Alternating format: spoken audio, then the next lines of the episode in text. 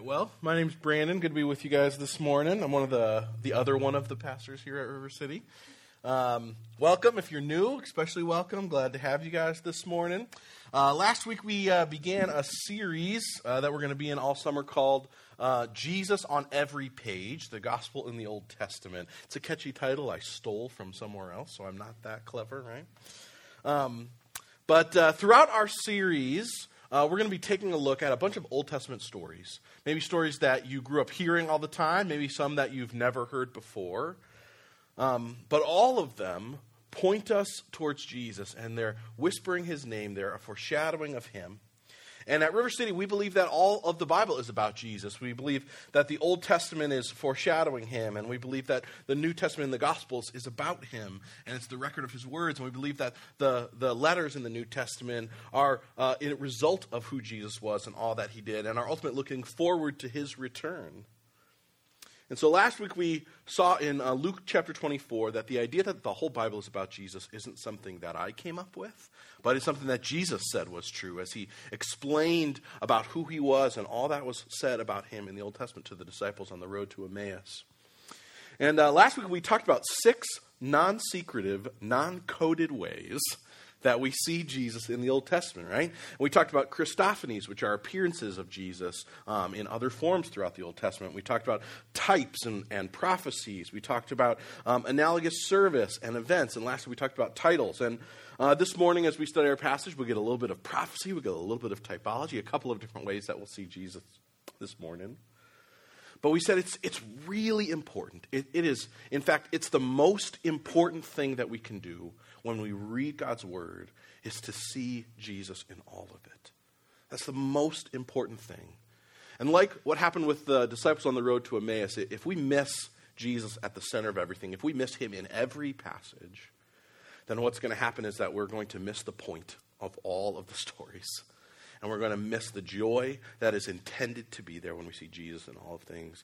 And lastly, we'll, we'll miss the one that we're actually supposed to worship if we don't see him at the center of all the stories. And so I'm really looking forward to our series together. Hopefully, after last week, you as well are looking forward to our series this summer. Um, and so, uh, as we begin this morning uh, on our study of the Old Testament, uh, we begin at uh, the best place to begin, right? The beginning. We'll be in Genesis this morning, and um, in order for us to see how the Old Testament, how all of it's pointing towards Jesus, how all of it's foreshadowing Him, all of it's longing for Him and leading us towards dead ends that, that cause us to wait for Jesus, uh, we've got to see the need for him at all. We've got to see the need for the gospel in all things. And, and so, as you've heard me say many times before, uh, the good news is only good if there's bad news, right? And so we're in the bad news a little bit this morning in Genesis chapter 3. We make it a, a whole two chapters into the Bible before everything gets jacked up, which, when you think about humanity, sounds about right. I think about my living room and the toy tor- tornado that happens, that's about the timing for that as well, right? As humans, we are incredibly good at messing stuff up. It is, we are naturally gifted in that category. But the Bible describes and, and identifies the cause of all this destruction, all the chaos that we see in our living rooms and in our lives and in our worlds. The Bible describes the cause of all of that as sin. It's the thing that causes the, the destruction of God's good creation that uh, happened in Genesis chapter 1. So, in our passage this morning, uh, we're going to see three things about sin in our passage in Genesis chapter 3. Number one, we're going to see the root of sin. Number two, we're going to see the results of sin. And lastly, we're going to see the promised remedy for sin. So, let's read our passage and pray. We'll dive into God's word together this morning. We're in Genesis chapter 3. Now the serpent was more crafty um, than any of the wild animals that the Lord God had made. And he said to the woman, Did God really say you must not eat from any tree in the garden? And the woman said to the serpent, uh, We may eat f- fruit from the trees in the garden, but God did not say you must not eat fruit from the tree that's the middle of the garden. And you must not touch it, or you will die. And you will not certainly die, the serpent said to the woman, for God knows that when you eat from, from it, your eyes will be opened and you'll be like God, knowing good and evil. And when the woman saw that the fruit of the tree was good for food and pleasing to the eye and also desirable for gaining wisdom, she took some and ate it. And she also gave some to her husband who was with her, and he ate it. Then the eyes of both of them were open, and they realized that they were naked. And so they sewed fig leaves together and made coverings for themselves. And then the man and his wife heard the sound of the Lord as he was walking in the garden in the cool of the day. And they hid from the Lord God among the trees in the garden. But the Lord God called to the man, Where are you? And he answered, I heard you in the garden, and I was afraid because I was naked, so I hid. And he said, Who told you that you were naked? Have you eaten from the tree that I commanded you not to eat from? The man said, The woman you put here with me, she gave me some fruit from the tree, and I ate it. Then the Lord God said to the woman, What is this that you've done? And the woman said, The serpent deceived me, and I ate. So the Lord God said to the serpent, Because you've done this, cursed are you above all livestock and all wild animals. You'll crawl on, the, on your belly, and you will eat dust all the days of, of your life. And I will put enmity between you and the woman, and between your offspring and hers, and he will crush your head, and you will strike his heel. And to the woman he said, I will make your pains in childbearing very severe. With painful labor you will give birth to children. Your desire will be for your husband, but he will rule over you. And to Adam he said, Because you listened to your wife and ate fruit from the tree about which I commanded you, you must not eat it. Cursed is the ground because of you. Through painful toil you will eat food from all the days of your life and it'll produce thorns and thistles for you, and you'll eat the plants of the field. By the sweat of your brow, you will eat food until you return to the ground, since from it you were taken. For dust you are, and to dust you will return. And Adam named his wife Eve, because she would become the mother of all of the living. And the Lord God made garments of skin for Adam and his wife, and he clothed them. And the Lord God said, The man has now become like one of us, knowing good and evil. He must not be allowed to reach out his hand and take also from the tree of life and eat and live forever. So the Lord God banished him from the Garden of Eden to work the ground from which he had taken. And after he drove the man out, and he placed on the east side of the Garden of Eden a cherubim and a flaming sword, flashing back and forth to guard the way to the tree of life. God, thanks for your word. We're so grateful that you would um, just keep it for us that we might see you and know you. God, we're so grateful that you don't hide from us, but you long to be known. And, and so we just trust as we study your word this morning that you will continue to show us more and more of who you are. And as well, you show us who we are as well. God, we just pray that, um, yeah, just pray that in our passage this morning, you cause us to see you, to see your son Jesus. That would cause us to love and treasure and worship him. God, so I pray as I teach and speak this morning that you'd fill me with your spirit so that I'd have anything valuable to offer this morning. God, we just pray all these things that they'd result in our good and our, and our love for you, and they result in your glory. I pray them in your good name. Amen. Amen. So I said three things we'll see about sin this morning. First, the root. Verse 6 Sin enters the world when the woman saw that the fruit of the tree was good for food and pleasing to the eye and desirable for gaining wisdom, and she took some and she ate it. She also gave some to her husband who was with her, and he ate it. So what was what was what was the first sin? I mean, corrupting the whole world seems like a bit extreme for like some fruit eating. It seems like a little over the top, right? If we are honest with each other, right? It's just some fruit. I think it's important that we just dive back just a few chapters before this to see why it really matters. In chapter 2, verses 16 and 17, um, God's talking to Adam and Eve, and he says, You are free to eat from any tree in the garden, but you must not eat from the tree of the knowledge of good and evil, for when you eat from it, you'll certainly die. God's provided everything that Adam and Eve could possibly have wanted or needed. He's planted and placed them in this, this paradise garden with everything they could want to eat and, and a beauty all around them. And he gives them this command in order to protect them, to protect them from themselves. But the man and the woman, they trust their own judgment rather than God's, and they take and eat, and their eyes are opened. That's for sure.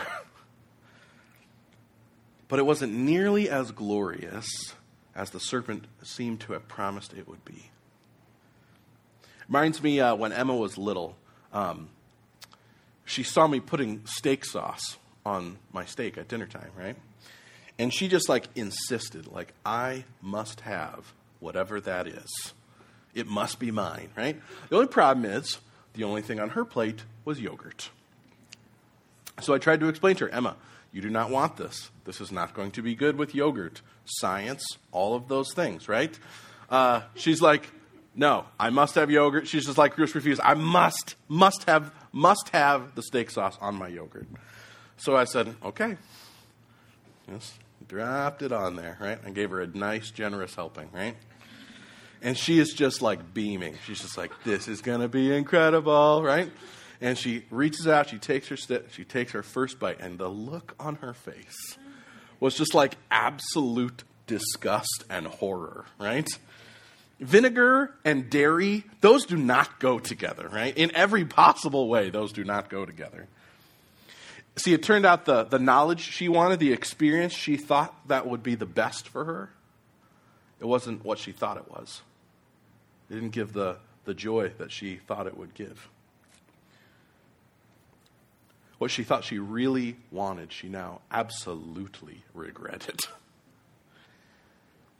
So what, what what's the fruit that they're eating, right? Is there something like is it like is there some chemical compound that's that's causing death in this fruit that they're eating, right? Is it like some weird tree? No, the, the, the tree's fine. It's beautiful. It's probably the most beautiful of all the trees in the garden. See, the fruit isn't like physical evil inside of an apple, right? The fruit of the tree is independence. It's the decision to choose for themselves what is good and right. It's the decision to take away from God the authority to determine how creation is supposed to work, and rather to set themselves up as the ones who have authority to decide what is good and pleasing and right and wrong. See, when you create everything from nothing, you get to have the authority. And the authority to decide what is right and wrong belongs to God alone. The woman and the man, they decide that they can no longer trust God to act in their best interests, so they take his authority into their own hands. They become the judge of what is right and wrong. And what they're saying is, God, we're staging a coup. You're not in charge anymore, we are. And we reject your leadership and your authority. We reject you and we put ourselves on the throne.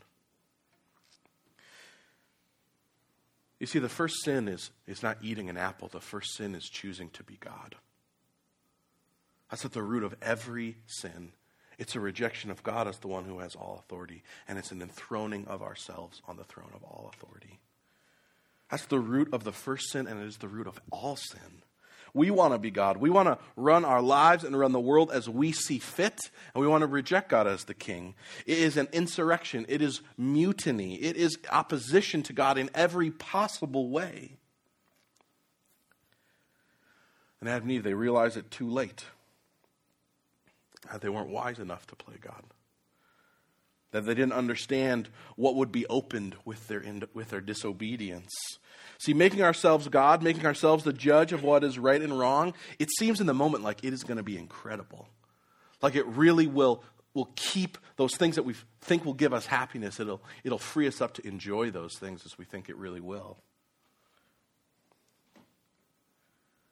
It looks good and pleasing and wise and life giving, but as one commentator writes, just like the goldfish that wants to liberate itself from its water will not experience freedom while flopping on the floor and gasping for breath. Nor will we experience freedom by acting as gods as ourselves. He says, No, the freedom to be a goldfish is only possible when it stays within the water that it's designed for. The water is not a prison for the goldfish, the water is the goldfish paradise. See, likewise for us, God's boundaries, the design He sets for our lives, they're not, they're not a prison. They're guides to the paradise that God's designed for us to live in as He designed humanity, as it works best, as it's intended to be. Just like Adam and Eve, we think we know better than God all the time, don't we? Just like Emma, who really needed the steak sauce on her yogurt. We think we know better. You see, what happens is sin always promises what it can never deliver. The scheme of Satan to draw us into sin, it's deception, it's lies. The tool he uses, the method he uses to lure us into sin is to lie. See, sin lies to us. It always tells us it has something that we need. It has the life, the satisfaction, the pleasure, the knowledge that we long for. It has something that we're incomplete without having. And sin lies to us like it lied to Eve in the garden. And it happens subtly at first. And then it's stronger and stronger and greater and greater, right? Do you, do you see the lies that Satan was telling Eve? Did God really say that you, that you shouldn't eat from any tree in the garden? No. God just said I shouldn't eat from this one. You're, you're not really going to die if you eat from the tree. Well, God said that was exactly what would happen. God doesn't want you to be like him, He just wants to keep your eyes closed. You see, the lies that Satan, they're just, they're just compounding and building, and they're getting more warped and greater and greater. See, the lies that sin tells us, they're designed to cause us to doubt God, to doubt His goodness, to doubt the consequences or the repercussions of our actions and of our rebellion. And what happens is we slowly start to believe those lies, sometimes not even noticing it, right? And you see that happening with Eve, right? Eve saw that the fruit of the tree was good for food, it was pleasing to the eye, it, and it was desirable for gaining wisdom. You just like imagine the thinking that's going on in her head, right? Why would God want to keep that from me? Of course, He wants me to have that. Of course, God wants me to enjoy this. Of, of course, He wants. I want this. It, it seems good. Of course, God wants it for me. And what happens is the deception, it leads to desire and temptation. There's this uh, famous uh, old Christian uh, songwriter named Rich Mullins. And uh, in his song, Hold Me Jesus, Rich Mullins talks about his battle with the lies and deception of sin. And uh, there's this line in, in uh, the song where he says, um, God, I don't know why I'd rather fight you for something I don't really want than take what you give that I need. He says, Hold me, Jesus, because I'm shaking like a leaf. And in the song, what he's writing about is the, the fierceness of the feeling of sin and its temptation and its longing. And the battle that is raging within his heart that he thinks he's like, God, I know this won't satisfy, but I want it so badly. And what he's saying is he feels like a leaf at the end of fall that is blowing in the wind and is just about to break. And he says, Hold me, Jesus. You see, the Bible talks about sin in a lot of the same ways. And just a chapter later in Genesis 4, uh, God describes sin. It says, Sin is crouching at your door and it desires to have you. With each lie, the weight and the lure of sin increases, and it often feels like that crouching tiger that is waiting to pounce, doesn't it? And so we either choose to believe that it will give the thing that it offers or we just don't know how to resist it anymore. And so we choose disobedience, and it's not a little thing. It's choosing to disobey. It's a, it's a dethroning of God, and it's saying, God, I don't believe what you have to say is right or good or best for me. I'll choose. I'll decide. You're not king anymore. I am. See, in all of us, every human in all of history has made that choice. I have made that choice. You have made that choice. James chapter 1 says it this way But each person is tempted when, it is, when he is lured and enticed by his own desires. Then the desire, when it's conceived, gives birth to sin, and sin, when it's fully grown, gives birth to death. You see, the root of sin is that we want to be God, and the results are always the same they lead to death. Adam and Eve, they ate the fruit and they dethroned God as king and they tried to sit in his place. They thought it'd be better if they did, right? They realized too late that it was not the spot for them. Verse 7 says, When both of them ate it and their eyes were opened, they realized they were naked and so they sewed fig leaves together and they made coverings for themselves. What they thought would be life giving and freeing was actually the exact opposite. Just a few verses earlier in chapter 2, it says that they were naked and without shame. They were living life to the fullest as God intended for it to be, enjoying creation and the Creator. But now they're consumed with guilt and shame. It's like biting into that apple that looks so good and eating the half of the worm. I want to break this down because I think it's really important that we see what's going on here, right? See, Adam and Eve, they experience two things. They experience guilt and shame, right? But those are not the same thing. Those are different things. See, guilt is the feeling that you get when you it's the feeling that you did something bad, right? Guilt is I did something that was wrong. I did something that was bad. And guilt is actually not a bad thing. Guilt is good. Because what happens is, is that God puts that sense of guilt within us so that we'll turn and that we'll run from sin, that we'll repent and turn back towards following Him. But what happens far too often is that guilt, which is intended to lead us to point us back towards God, guilt often instead leads to shame, which causes us to run from God. See, if guilt is I did something bad, then shame is the feeling that I am something bad. Verse 7 they realized they were naked, and so they sewed coverings. They're just ashamed. See, guilt and shame are a tag team. They are the dynamic duo. They are MJ and Pippen. They are Master Chief and Cortana, right? They are Batman and Robin. Except guilt and shame do not work for good, they work for evil, right? Instead of working in, in tandem for good, they work in tandem uh, to bring about fear. And we see that in verse 10 right? They were afraid, and so they hide from God. And fear always leads to hiding. Adam says, I heard you in the garden, and I was afraid because I was naked, so I hid. My shame led me to, uh, my guilt led me to shame, which led me to fear, which always led me to hide. And instead of running to be with God, as I'm sure they would have done every day as they heard him walking in the garden, they run from him and they hide from him their creator, the one who called them good, who was pleased with them, who loved them, who walked with them in the cool of the garden every morning. They hide from him instead of running to him. You see, sin had destroyed their relationship with God, but you need to see this. The effects of sin are not just internal and spiritual the effects of sin, the results of sin that Genesis 3 lines out, they are external and they're physical as well. Verse 16, we see that there's pain and labor. In verses 17 and 18, that the ground is cursed, that it produces thorns and thistles. See, sin, sin doesn't affect us, it affects everyone and everything around us. Roman, Romans 8 goes far as to say this it says, All of creation is groaning as it does with the pains of childbirth. And it says it's doing so waiting for redeeming, waiting for a redemption. You see, the world's not as it should be. You can look at that and see it's not the way it should be. That's because of sin. You see, sin corrupts everything, and I think in a number of ways we see that the most significant thing that sin has already begun corrupting is Adam and Eve's relationship they weren't just hiding from God, they sewed clothes to hide from each other. There's nobody else around. There's not like a, uh, there's, no, there's no paparazzi. It's just them. They're hiding from each other.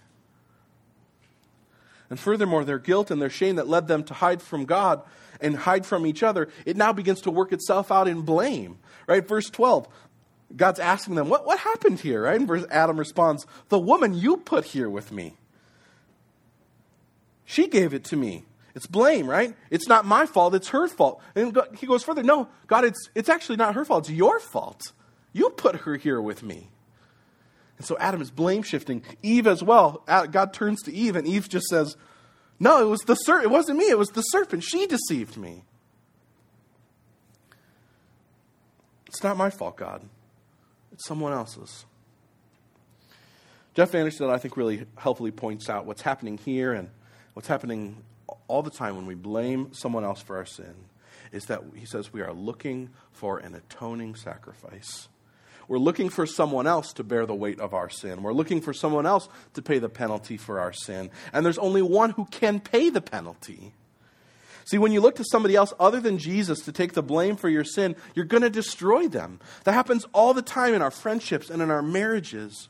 When we sin against each other, we don't first look to ourselves. We always look at the other. We're always looking, well, well, I know I did that, but I wouldn't have done that if they wouldn't have done X, Y, or Z. Or if they wouldn't have said X, Y, or Z. Or if they would have just done X, Y, or Z, then I wouldn't have had to.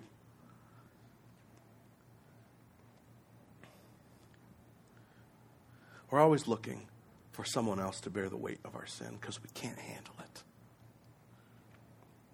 And rightly, we feel the guilt of our rebellion. We just know that we can't handle it, and so we try to dispel it and we try to displace it. So Adam and Eve, they hide from each other, they blame each other. And in verse 16, we see one of the most painful ways that sin affects their relationship and the relationship between men and women.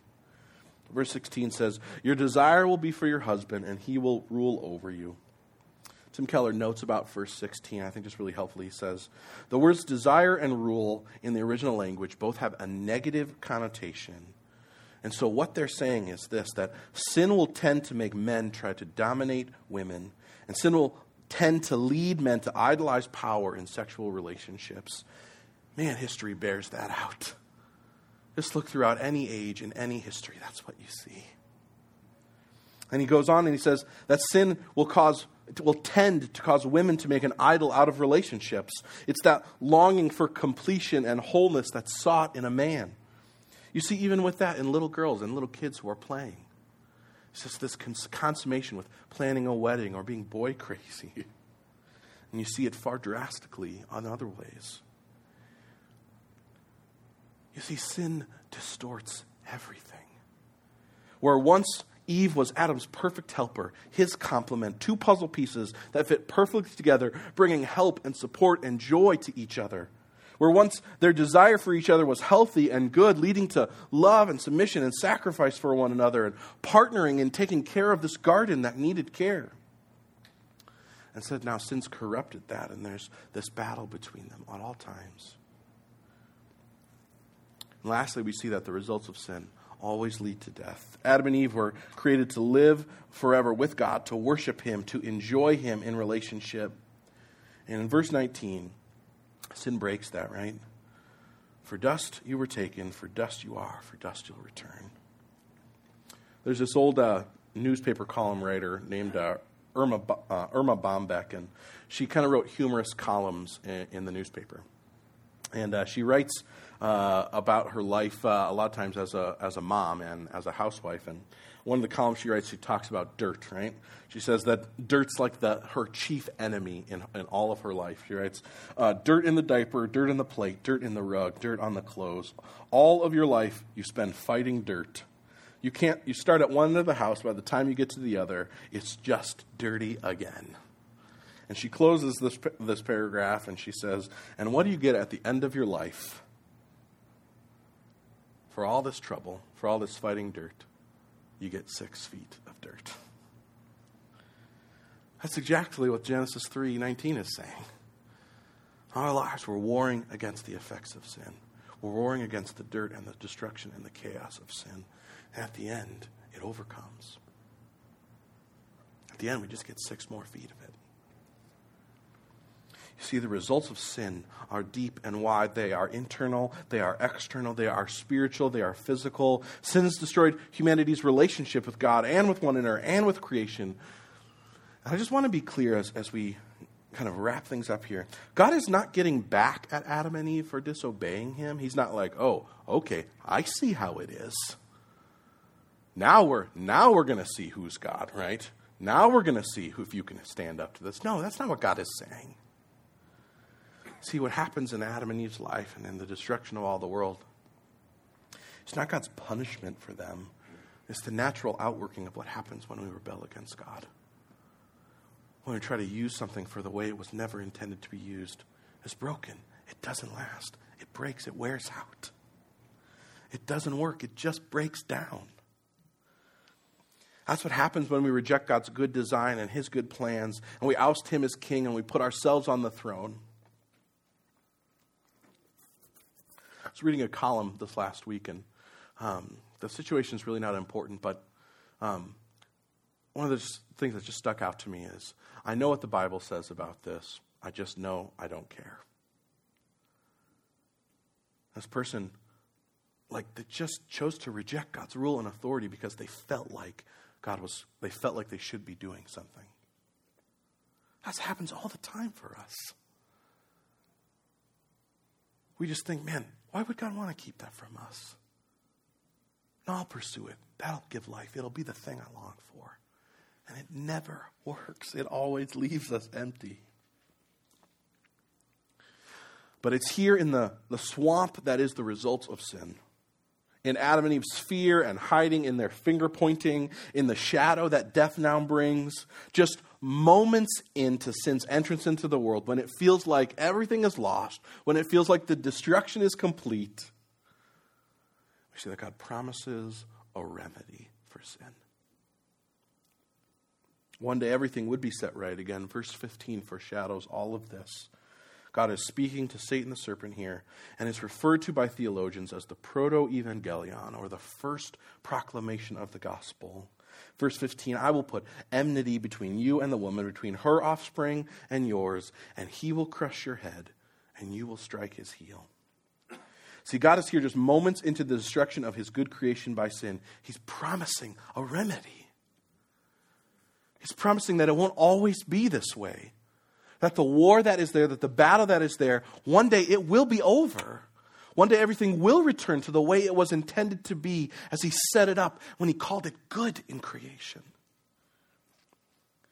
You see, in the end, God promises that there will be one born from the woman that will crush the head of Satan and sin and death. And in verse 15, He promises to overcome Satan and sin and death. And in the person and work of Jesus, He did. You see, Adam and Eve, they rightly feel the weight of the guilt that is their rebellion against God. And they tried to blame someone else for their sin. They needed someone else to bear the weight of their sin because they couldn't handle it. And neither can we. You see, in the gospel, in Christ, God is saying, point the finger at me. Blame me. I can take it. I will live the life that you should have lived, that you never could and I will die the death that you deserved, and I will take the blame, and I will take the punishment, and I will take your place. In 2 Corinthians 5, he says, For our said, for our sake he made him to be who knew no sin to be sin for us, that in him we would become God's righteousness. Jesus saying, I will bear the weight of your sin. I will do it completely. I will do it fully. And in, in me, I will finish it. See, the redemptive work that would culminate in the person and work of Jesus, God already begins bringing about in verse 21. And it says that God covered them and he clothed them, making garments for them out of animal skin. Animals had to die for those coverings to be made. And they hid their shame from one another, but they didn't hide it from God. And those clothes that God made, they wouldn't last. They'd wear out, they'd need replacing like all the clothes that we all wear. But there is coming a day, and there would be coming a day when one day God would clothe humanity not with incomplete and temporary garments, but He'd clothe us with Christ Himself, who died in order to clothe us with His righteousness Isaiah 61, verse 10 says, I delight greatly in the Lord. My soul rejoices in God, for he's clothed me with garments of salvation, arrayed me in a robe of righteousness. You see, Jesus' righteousness are new clothes. They don't wear out, they don't need replacing. Instead, they're complete and they're imperishable. And his covering of us is not just a mowing over of sin, it's not an out of sight, out of mind, it's a, it's a cleansing of all things. It's the pure and spotless blamelessness Jesus' is standing given to us. It's a return back to the garden, back to Genesis 1, where God creates all of things and he finishes it all. And he says, It's very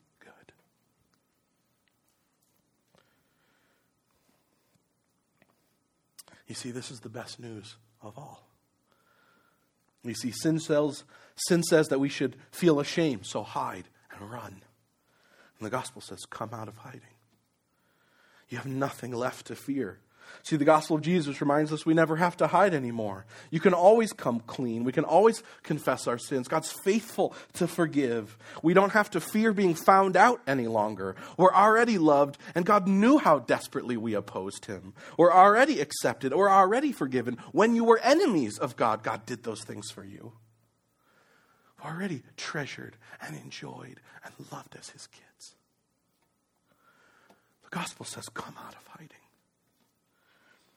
See, sin says that you're guilty, you're guilty, you're guilty. And the gospel says, forgiven, clean, righteous, restored, paid for. The gospel cries out, righteous, righteous, righteous. So that's the best news in all of the universe. Romans chapter 5, the Bible describes Adam as a type of one who was to come, a foreshadowing of this one who, uh, this one who would be Jesus. But in all the ways that Adam fell short, we see Jesus triumph. You see, Adam brought sin and condemnation into the world, but Jesus brings justification and righteousness. Adam ran away from God in fear, but in, in Christ, God runs towards us in loving rescue. Adam tried to cover his own nakedness, but Jesus became naked to cover ours. Adam, who was guilty, blamed others for his rebellion, but Jesus, who was innocent, took the blame for our rebellion. Adam ate from the tree of knowledge, and it brought death. But Jesus knew death on a tree, and it brought life. You see, Jesus is the true and better Adam who passed the test in the garden. And instead of giving us sin, as Adam did, he gives us his righteousness. He's the only answer to Satan and sin and death. No other religious system or worldview can answer that problem. Mark Dever says it this way All religions lead to God, they lead straight to his judgment seat. But it's only in Jesus that there's a Savior.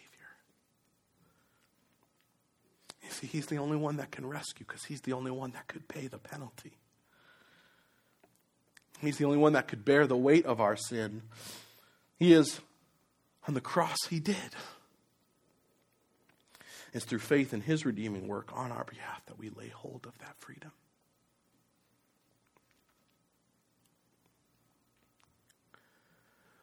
You see, Genesis 3 lays out for us the root of sin, and it lays out for us the results of sin and it promises the remedy for sin. And the invitation then is that we've got to respond to it, right? I've been praying all week that God would help us all to respond to this. Because there are some of you who have never received that. And there are even more of us who have forgotten it.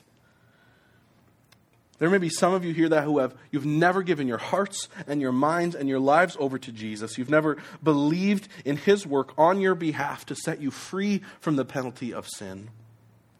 You've never asked him to forgive you and to be your new leader of your life, to be the one who controls and leads and guides and directs you out of his goodness. You've never asked him to be the king again. And maybe you've called yourself a Christian, but you've never believed that gospel. And this morning, God's inviting you to respond to Him. And I think, like me, there are many of us who just often forget. We forgot that we're already forgiven, that we don't need to hide, and that we can come out of hiding. We've forgotten that it's not our righteousness that makes us right before God, but Jesus' righteousness on our behalf. And so we didn't earn it by some great performance, and we can't jack it up with our inevitable mistakes.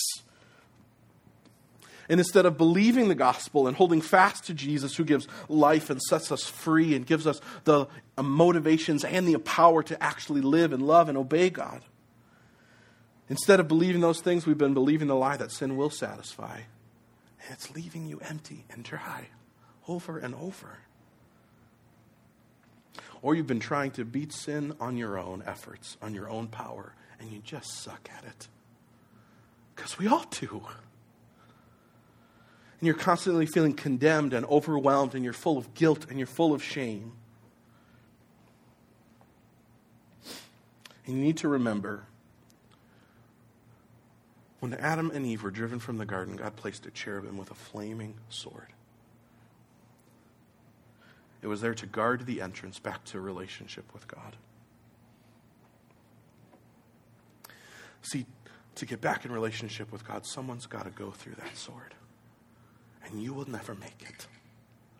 There's not enough armor in the world. But what happened is on the cross, that's what Jesus did. You see, when Jesus hung naked and shamefully on the cross, that was him going through the sword for you. His work on your behalf. There's no longer anything blocking your relationship to God.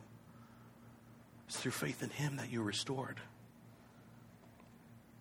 And so, if you've put your faith in Jesus, then you are clothed with His righteousness, His perfect, spotless, blameless standing with God. That's yours if your hope is in Him. Whether you realize it or not, that's what's true. And so, run to Him. When we sin, don't run from God, run to Him and cling tightly to Jesus, even though you feel like the leaf at the end of the branch, it falls shaking as you just feel like you can't do anything but give in. And so we cling to Jesus, our righteousness, and we never let go of Him. Romans 4, chapter 7, chapter, verse 4, chapter 7. Romans 4. Blessed are those whose lawless deeds are forgiven and whose sins are covered. Blessed is the man against whom the Lord will not count his sin. You see, what happened on the cross is that Jesus took it.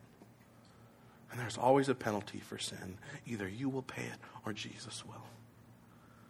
And the gospel's invitation is let Jesus pay it for you. Let that fill and fuel and motivate your life. Let it be the thing that causes you to love and cherish God and long to live for Him. Let his victory over Satan and sin and death become your victory over it. There's no way you can win without him. There's no way he even helps you to win. It's either he fixes it, he finishes it, or nothing changes. And so the invitation of the gospel is free and it's open to everyone, but it's only through Jesus.